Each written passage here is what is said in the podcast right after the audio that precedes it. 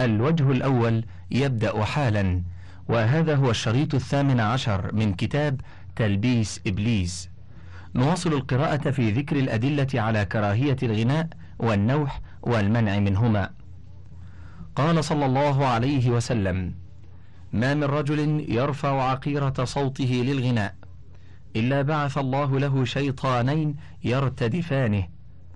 أعني هذا من ذا الجانب وهذا من ذا الجانب. ولا يزالان يضربان بأرجلهما في صدره حتى يكون هو الذي يسكت. حاشية ضعيف جدا. إحياء علوم الدين حيث قال العراقي بهامشه ابن أبي الدنيا في ذم الملاهي والطبراني في الكبير بسند ضعيف في الجزء الثاني الصفحة الثانية والثمانين بعد المئتين. والسلسلة الضعيفة للألباني برقم واحد وثلاثين وتسعمائة انتهت الحاشية. وروت عائشة رضي الله عنها عن النبي صلى الله عليه وسلم أنه قال إن الله عز وجل حرم المغنية وبيعها وثمنها وتعليمها والاستماع إليها ثم قرأ ومن الناس من يشتري لهو الحديث.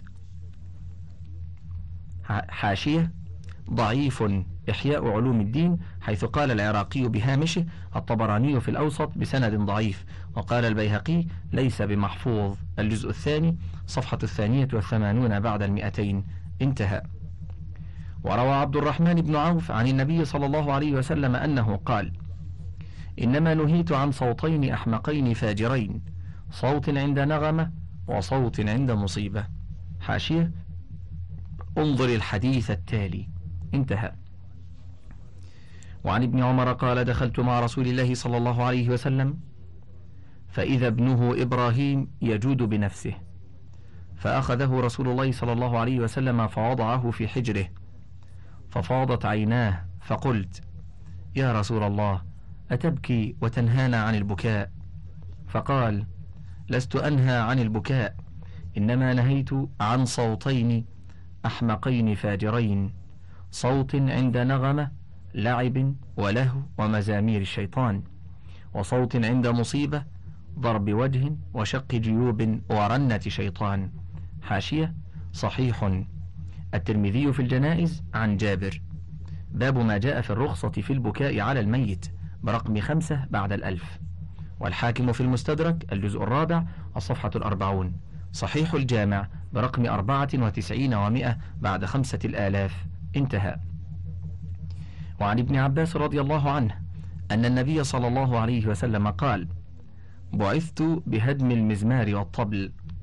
حاشية. ضعيف. انظر ضعيف الجامع للألباني حيث عزاه للديلمي في مسند الفردوس برقم 62 و300 بعد الألف. انتهى. وعن علي قال قال رسول الله صلى الله عليه وسلم بعثت بكسر المزامير. حاشية. ضعيف. المتقي الهندي في كنز العمال وعزاه لأبي بكر الشافعي في الغيلانيات والنسائي وقال سنده ضعيف برقم تسعة وثمانين وستمائة بعد أربعين ألفا والحديث آفته موسى بن عمير القرشي متروك وقد كذبه أبو حاتم التقريب الجزء الثاني الصفحة السابعة والثمانون بعد المئتين. انتهى. وعن علي بن أبي طالب رضي الله عنه قال قال رسول الله صلى الله عليه وسلم إذا فعلت أمتي خمس عشرة خصلة حل بها البلاء فذكر منها إذا اتخذت القيان والمعازف. حاشية الترمذي في الفتن ضعيف باب ما جاء في علامة حلول المسخ والخسف برقم عشرة بعد مئتين وألفين. والتبريزي في المشكاة برقم واحد وخمسين وأربعمائة بعد خمسة آلاف وضعيف الجامع برقم سبعة بعد سبعمائة وانتهت الحاشية. وعن أبي هريرة قال قال رسول الله صلى الله عليه وسلم إذا اتخذ الفيء دولا والأمانة مغنما والزكاة مغرما وتعلم لغير الدين وأطاع الرجل امرأته وعق أمه وأدنى صديقه وأقصى أباه وظهرت الأصوات في المساجد وساد القبيلة فاسقهم وكان زعيم القوم أرذلهم وأكرم الرجل مخافة شره وظهرت القينات والمعازف وشربت الخمور ولعن آخر هذه الأمة أولها فليرتقب عند ذلك ريحا حمراء وزلزلة وخسفا ومسخا وقذفا وآيات تتابع كنظام بال قطع سلكه فتتابع. حاشية. ضعيف الترمذي في الفتن. باب ما جاء في علامة حلول إلى آخره. برقم أحد عشر بعد مئتين وألفين. والتبريزي في المشكاة. برقم خمسة وأربعين وخمسمائة. ضعيف الجامع. برقم ستة وثمانين ومئتين. السلسلة الضعيفة. برقم سبعة وعشرين وسبعمائة بعد الألف. انتهت الحاشية. وعن سهل بن سعد عن النبي صلى الله عليه وسلم أنه قال يكون في أمتي خسف وقذف ومسخ. قيل يا رسول الله متى؟ قال إذا ظهرت المعازف والقينات واستحلت الخمر. حاشية. ورد هذا الحديث بروايات متعددة. منها رواية سهل بن سعد بدون قوله إذا ظهرت المعازف إلى آخره. ومنها رواية عبد الله بن مسعود وعبد الله بن عمر وابن عمرو وجابر. والرواية التي توافق نص ما ذكره ابن الجوزي. هي رواية عمران بن حسين بلفظ إذا إلى وشربت الخمور. وهذه الروايات كلها صحيحة. انظر التلميذية في القدر. باب ما جاء في الرضا بالقضاء برقم 52 ومئة بعد 2000 وثلاثة وخمسين ومئة بعد ألفين. وفي الفتن باب ما جاء في علامة حلول إلى آخره. برقم اثني عشر ومئتين بعد الألفين. وابن ماجة في الفتن باب الخسوف برقم تسعة وخمسين وأربعة آلاف إلى اثنين وستين وأربعة آلاف. صحيح الجامع برقم ستة وخمسين وثمانمائة بعد الألفين وتسعة وأربعين ومائة بعد ثمانية الآلاف وخمسة وخمسين ومائة بعد ثمانية الآلاف. والسلسلة الصحيحة برقم سبعة وثمانين وسبعمائة بعد الألف. وانتهت الحاشية. وعن مكحول قال إنه سمع يزيد بن عبد الله يقول إنه سمع صفوان بن أمية قال كنا مع رسول الله صلى الله عليه وسلم فجاء عمرو بن مرة فقال يا رسول الله إن الله عز وجل قد كتب علي الشقوة فما أراني أرزق إلا من دفي بكفي فأذن لي في الغناء في غير فاحشة. فقال له رسول الله صلى الله عليه وسلم لا آذن لك ولا كرامة ولا نعمة عين كذبت يا عدو الله لقد رزقك الله حلالا طيبا فاخترت ما حرم الله عليك من رزقه مكان ما أحل الله لك من حلاله ولو كنت تقدمت إليك لفعلت بك وفعلت قم عني وتب إلى الله عز وجل أما إنك لو قلت بعد التقدمة إليك ضربتك ضربا وجيعا وحلقت رأسك مثله ونفيتك من أهلك وأحللت سلبك نهبة لفتيان المدينة. فقام عمرو وبه من الشر والخزي ما لا يعلمه إلا الله عز وجل. فلما ولى قال رسول الله صلى الله عليه وسلم هؤلاء العصاة من مات منهم بغير توبة حشره الله عز وجل عريانا لا يستتر بهدبة كلما قام صرع. حاشية. موضوع. ابن ماجة في الحدود. باب المخنثين برقم ثلاثة عشر وستمائة بعد الألفين.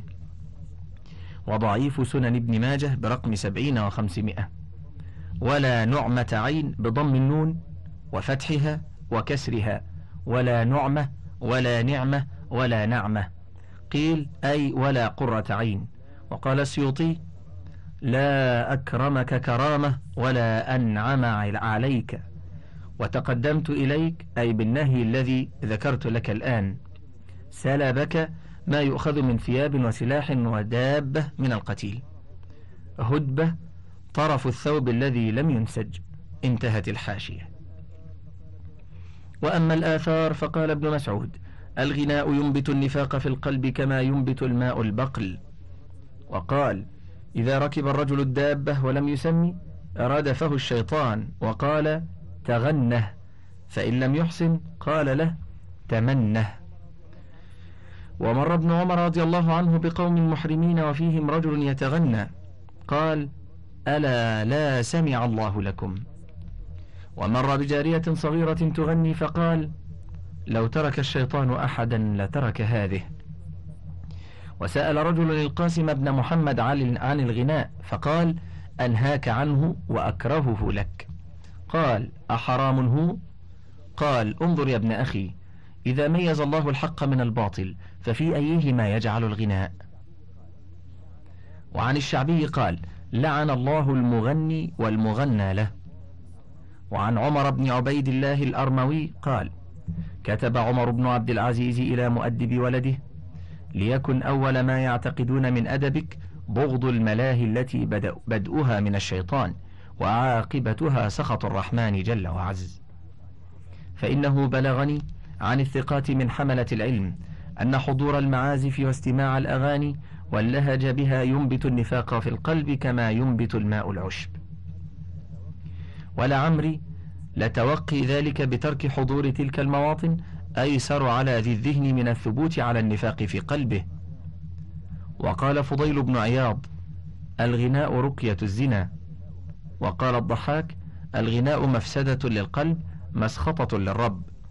وقال يزيد بن الوليد يا بني أمية إياكم والغناء فإنه يزيد الشهوة ويهدم المروءة. وإنه لا ينوب عن الخمر ويفعل ما يفعل السكر. فإن كنتم لابد فاعلين فجنبوه النساء فإن الغناء داعية الزنا.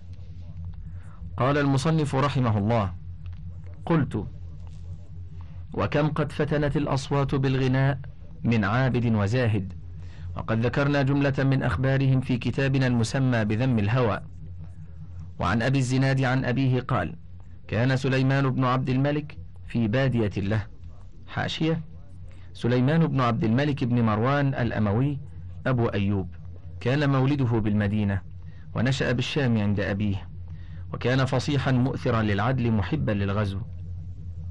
تولى الإمارة سنة ست وتسعين هجرية بعد وفاة أخيه الوليد وكانت وفاته سنة تسع وتسعين. البداية والنهاية الجزء التاسع صفحة الثامنة والتسعون والمئة إلى السادسة بعد المئتين انتهت الحاشية. قال كان سليمان بن عبد الملك في بادية له فسامر ليلة على ظهر سطح ثم تفرق عنه جلساؤه. حاشية سامر سمر تحدث مع جليسه ليلى والسامر مجلس السمر. انتهت الحاشية.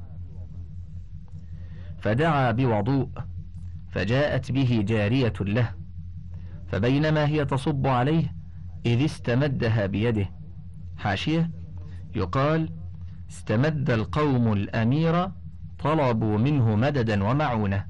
انتهت. إذ استمدها بيده وأشار إليها فإذا هي ساهية مصغية بسمعها مائلة بجسدها كله إلى صوت غناء تسمعه في ناحية العسكر. فأمرها فتنحت واستمع هو الصوت فإذا صوت رجل يغني فأنصت له حتى فهم ما يغني به من الشعر. ثم دعا جارية من جواريه غيرها فتوضأ فلما أصبح أذن للناس إذنا عاما. فلما أخذوا مجالسهم أجرى ذكر الغناء ومن كان يسمعه ولين فيه حتى ظن القوم أنه يشتهيه. فأفاضوا في التليين والتحليل والتسهيل. فقال هل بقي أحد يسمع منه؟ فقام رجل من القوم فقال يا أمير المؤمنين عندي رجلان من أهل أيلة حاذقان. قال وأين منزلك من العسكر؟ فأومى إلى الناحية التي كان الغناء منها. فقال سليمان يبعث إليهما. فوجد الرسول أحدهما فأقبل به حتى أدخله على سليمان. فقال له ما اسمك؟ قال سمير. فسأله عن الهناء عن الغناء كيف هو فيه. فقال حاذق محكم. قال ومتى عهدك به؟ قال في ليلتي هذه الماضية. قال وفي أي نواحي العسكر كنت؟ فذكر له الناحية التي سمع منها الصوت. قال فما غنيت؟ فذكر الشعر الذي سمعه سليمان. فأقبل سليمان فقال هدر الجمل فضبعت الناقة وهب التيس فشكرت الشاه وهدل الحمام فزافت الحمامة وغنى الرجل فطربت المرأة ثم أمر به فخصي. حاشية. ضبعت الدابة أرادت الفحل واشتدت شهوتها فهي ضبعة. شاكرة الشاه امتلأ ضرعها باللبن زاف الحمامة الذكر عند الحمامة الأنثى نشر جناحيه وذنبه وسحبهما على الأرض. انتهت الحاشية. فقال هدر الجمل فضبعت الناقة وهب التيس فشكرت الشاه وهدل الحمام فزافت الحمامة. وغنى الرجل فطربت المرأة ثم أمر به فخصي وسأل عن الغناء أين أصله وأكثر ما يكون. قالوا بالمدينة وهو في المخنثين وهم الحذاق به والأئمة فيه. فكتب إلى عامله على المدينة وهو أبو بكر ابن محمد بن عمرو بن حزم أن أخصي من قبلك من المخنثين المغنين حاشية. أبو بكر ابن محمد بن عمرو حزم الأنصاري النجاري المدني القاضي. اسمه وكنيته واحد. وقيل إنه يكنى أبا محمد ثقة عابد من الخامسة. مات سنة عشرين ومائة وقيل غير ذلك. التقريب الجزء الثاني صفحة التاسعة والتسعون والثلاثمائة وانتهت الحاشية. قال المصنف رحمه الله وأما المعنى فقد بينا أن الغناء يخرج الإنسان عن الاعتدال ويغير العقل. وبيان هذا أن الإنسان إذا طرب فعل ما يستقبح, ما يستقبحه في حال صحته من غيره من تحريك رأسه وتصفيق يديه ودق الأرض برجليه إلى غير ذلك مما يفعله أصحاب العقول السخيفة. والغناء يوجب ذلك بل يقارب فعله فعل الخمر في تغطية العقل فينبغي أن يقع المنع منه. وعن أبي سعيد الخراز قال ذكر عند محمد بن منصور أصحاب القصائد فقال هؤلاء الفرارون من الله عز وجل. لو ناصحوا الله ورسوله وصدقوه لأفادهم في سرائرهم ما يشغلهم عن كثرة التلاقي. وعن أبي عبد الله ابن بطة العكبري قال سألني سائل عن استماع الغناء فنهيته عن ذلك وأعلمته أنه مما أنكرته العلماء واستحسنه السفهاء وإنما تفعله طائفة سموا بالصوفية وسماهم المحققون الجبرية. أهل همم دنيئة وشرائع بدعية يظهرون الزهد وكل أسبابهم ظلمة. يدعون الشوق والمحبة بإسقاط الخوف والرجاء. يسمعونه من الأحداث والنساء. ويطربون ويصعقون ويتغاشون ويتماوتون. ويزعمون أن ذلك من شدة حبهم لربهم وشوقهم إليه تعالى الله عما يقوله الجاهلون علوا كبيرا. فصل في ذكر الشبه التي تعلق بها من أجاز سماع الغناء. فمنها حديث عائشة رضي الله عنها أن الجاريتين كانتا تضربان عندها بدفين وفي بعض ألفاظه دخل علي أبو بكر وعندي جاريتان من جوار الأنصار تغنيان بما تقاولت به الأنصار يوم بعاث. فقال أبو بكر أمزمور الشيطان في بيت رسول الله صلى الله عليه وسلم؟ فقال رسول الله دعهما يا أبا بكر إن لكل قوم عيدا وهذا عيدنا. حاشية صحيح وقد سبق تخريجه. انتهى. وقد سبق ذكر الحديث. ومنها حديث عائشة رضي الله عنها أنها زفت امرأة إلى رجل من الأنصار. فقال النبي صلى الله عليه وسلم يا عائشة ما كان معهم من اللهو فإن الأنصار يعجبهم اللهو. وقد سبق. ومنها حديث فضالة ابن عبيد عن النبي صلى الله عليه وسلم أنه قال لله أشد أذنا إلى الرجل الحسن الصوت بالقرآن من صاحب القينة إلى قينته. حاشية ضعيف. ابن ماجة في إقامة الصلاة. باب في حسن الصوت بالقرآن. برقم أربعين وثلاثمائة بعد الألف. الحاكم في المستدرك. الجزء الأول الصفحة الحادية والسبعون والخمسمائة. ضعيف الجامع. برقم ثلاثة وثلاثين وستمائة بعد أربعة آلاف. وأذنا أي استماعا انتهى. قال ابن طاهر وجه الحجة أنه أثبت تحليل استماع الغناء إذ لا يجوز أن يقاس على محرم. ومنها حديث أبي هريرة رضي الله عنه عن النبي صلى الله عليه وسلم أنه قال ما أذن الله عز وجل لشيء ما أذن لنبي يتغنى بالقرآن. حاشية صحيح البخاري في فضائل القرآن. باب من لم يتغنى بالقرآن. الجزء الثامن الصفحة السادسة والثمانون والستمائة. مسلم في صلاة المسافرين. باب استحباب تحسين الصوت بالقرآن. من الصفحة الثانية والثلاثين والمئتين إلى الرابعة والثلاثين والمئتين. انتهى. ومنها حديث حاطب عن النبي صلى الله عليه وسلم أنه قال فصل ما بين الحلال والحرام الضرب بالدف حاشية حسن الترمذي في النكاح. باب ما جاء في إعلان النكاح برقم ثمانية وثمانين بعد الألف. والنسائي في النكاح باب إعلان النكاح بالصوت وضرب الدف. الجزء السادس الصفحة السابعة والعشرون والمئة. ابن ماجة في النكاح في الصفحة السادسة والتسعين والثمانمائة بعد الألف. أحمد في المسند. الجزء الثالث صفحة الثامنة عشرة بعد الأربعمائة. الحاكم في المستدرك. الجزء الثاني صفحة الرابعة والثمانون والمئة. صحيح الجامع. برقم ستة بعد مئتين وأربعة آلاف وانتهت الحاشية. والجواب أما حديث عائشة رضي الله عنها فقد سبق الكلام عليهما وبينا أنهم كانوا ينشدون الشعر وسمي بذلك غناء لنوع يثبت في الإنشاد وترجيع ومثل ذلك لا يخرج الطباع عن الاعتدال وكيف يحتج بذلك الواقع في الزمان السليم عند قلوب صافية على هذه الأصوات المطربة الواقعة في زمان كدر عند نفوس قد تملكها الهوى؟ ما هذا إلا مغالطة للفهم. أوليس قد صح في الحديث عن عائشة رضي الله عنها أنها قالت لو رأى رسول الله صلى الله عليه وسلم ما أحدث النساء لمنعهن المساجد؟ حاشية. صحيح.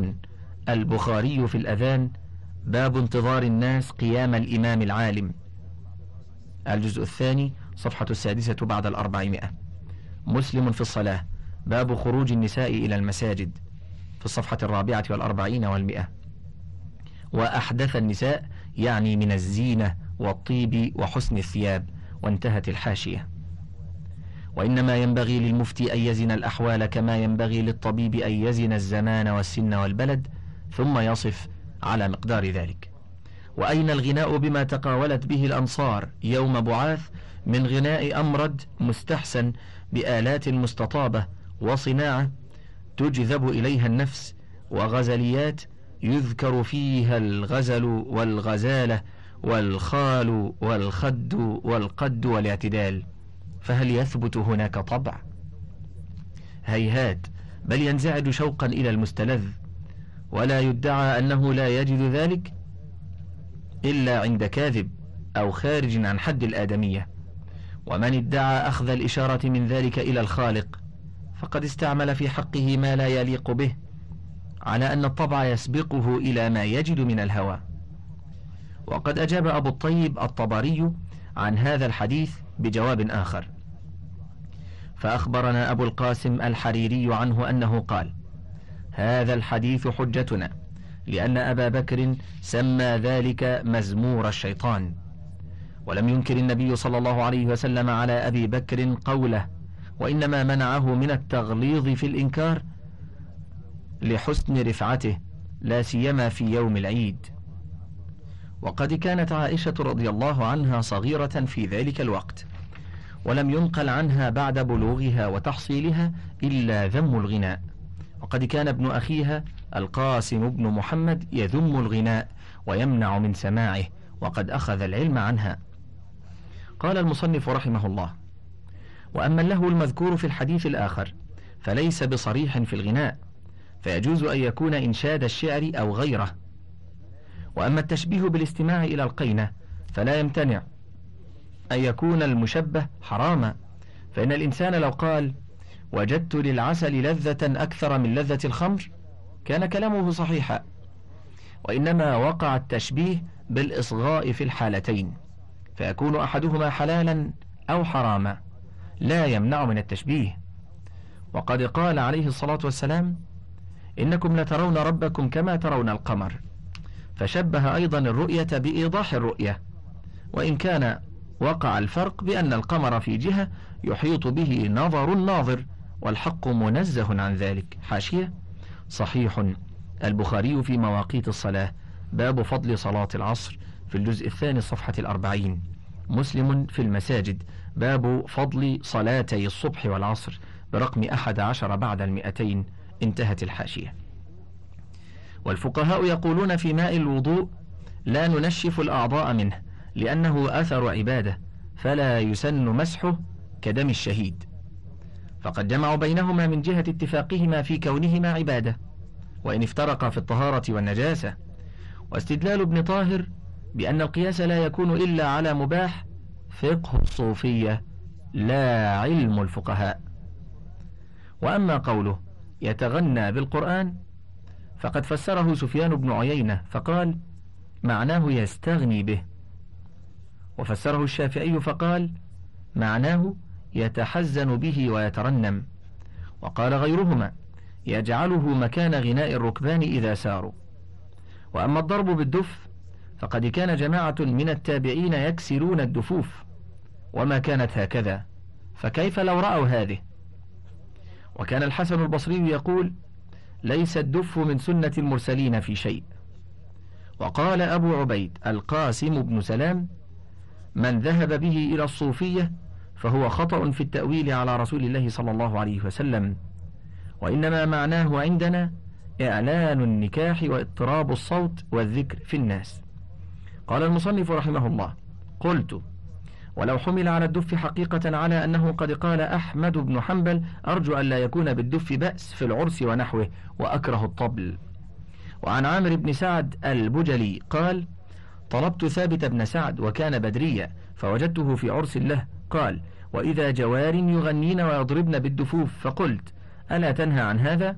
قال لا إن رسول الله صلى الله عليه وسلم رقص لنا في هذا. حاشية صحيح النسائي في النكاح باب اللهو والغناء عند العرس في الجزء السادس الصفحة الخامسة والثلاثين والمئة تبريزي في مشكاة المصابيح برقم تسعة وخمسين ومئة بعد ثلاثة الآلاف انتهى. وعن عائشة قالت قال رسول الله صلى الله عليه وسلم أظهر النكاح واضربوا عليه بالغربال. يعني الدف. حاشية. ضعيف. ابن ماجة في النكاح. باب إعلان النكاح برقم خمسة وتسعين وثمانمائة بعد الألف. وضعيف سنن ابن ماجة في الصفحة السادسة عشرة بعد الأربعمائة. والغربال هو الدف. وعبر عنه بالغربال لأنه يشبه الغربال في استدارته. انتهت الحاشية. انتهى الوجه الأول. فضلا اقلب الشريط.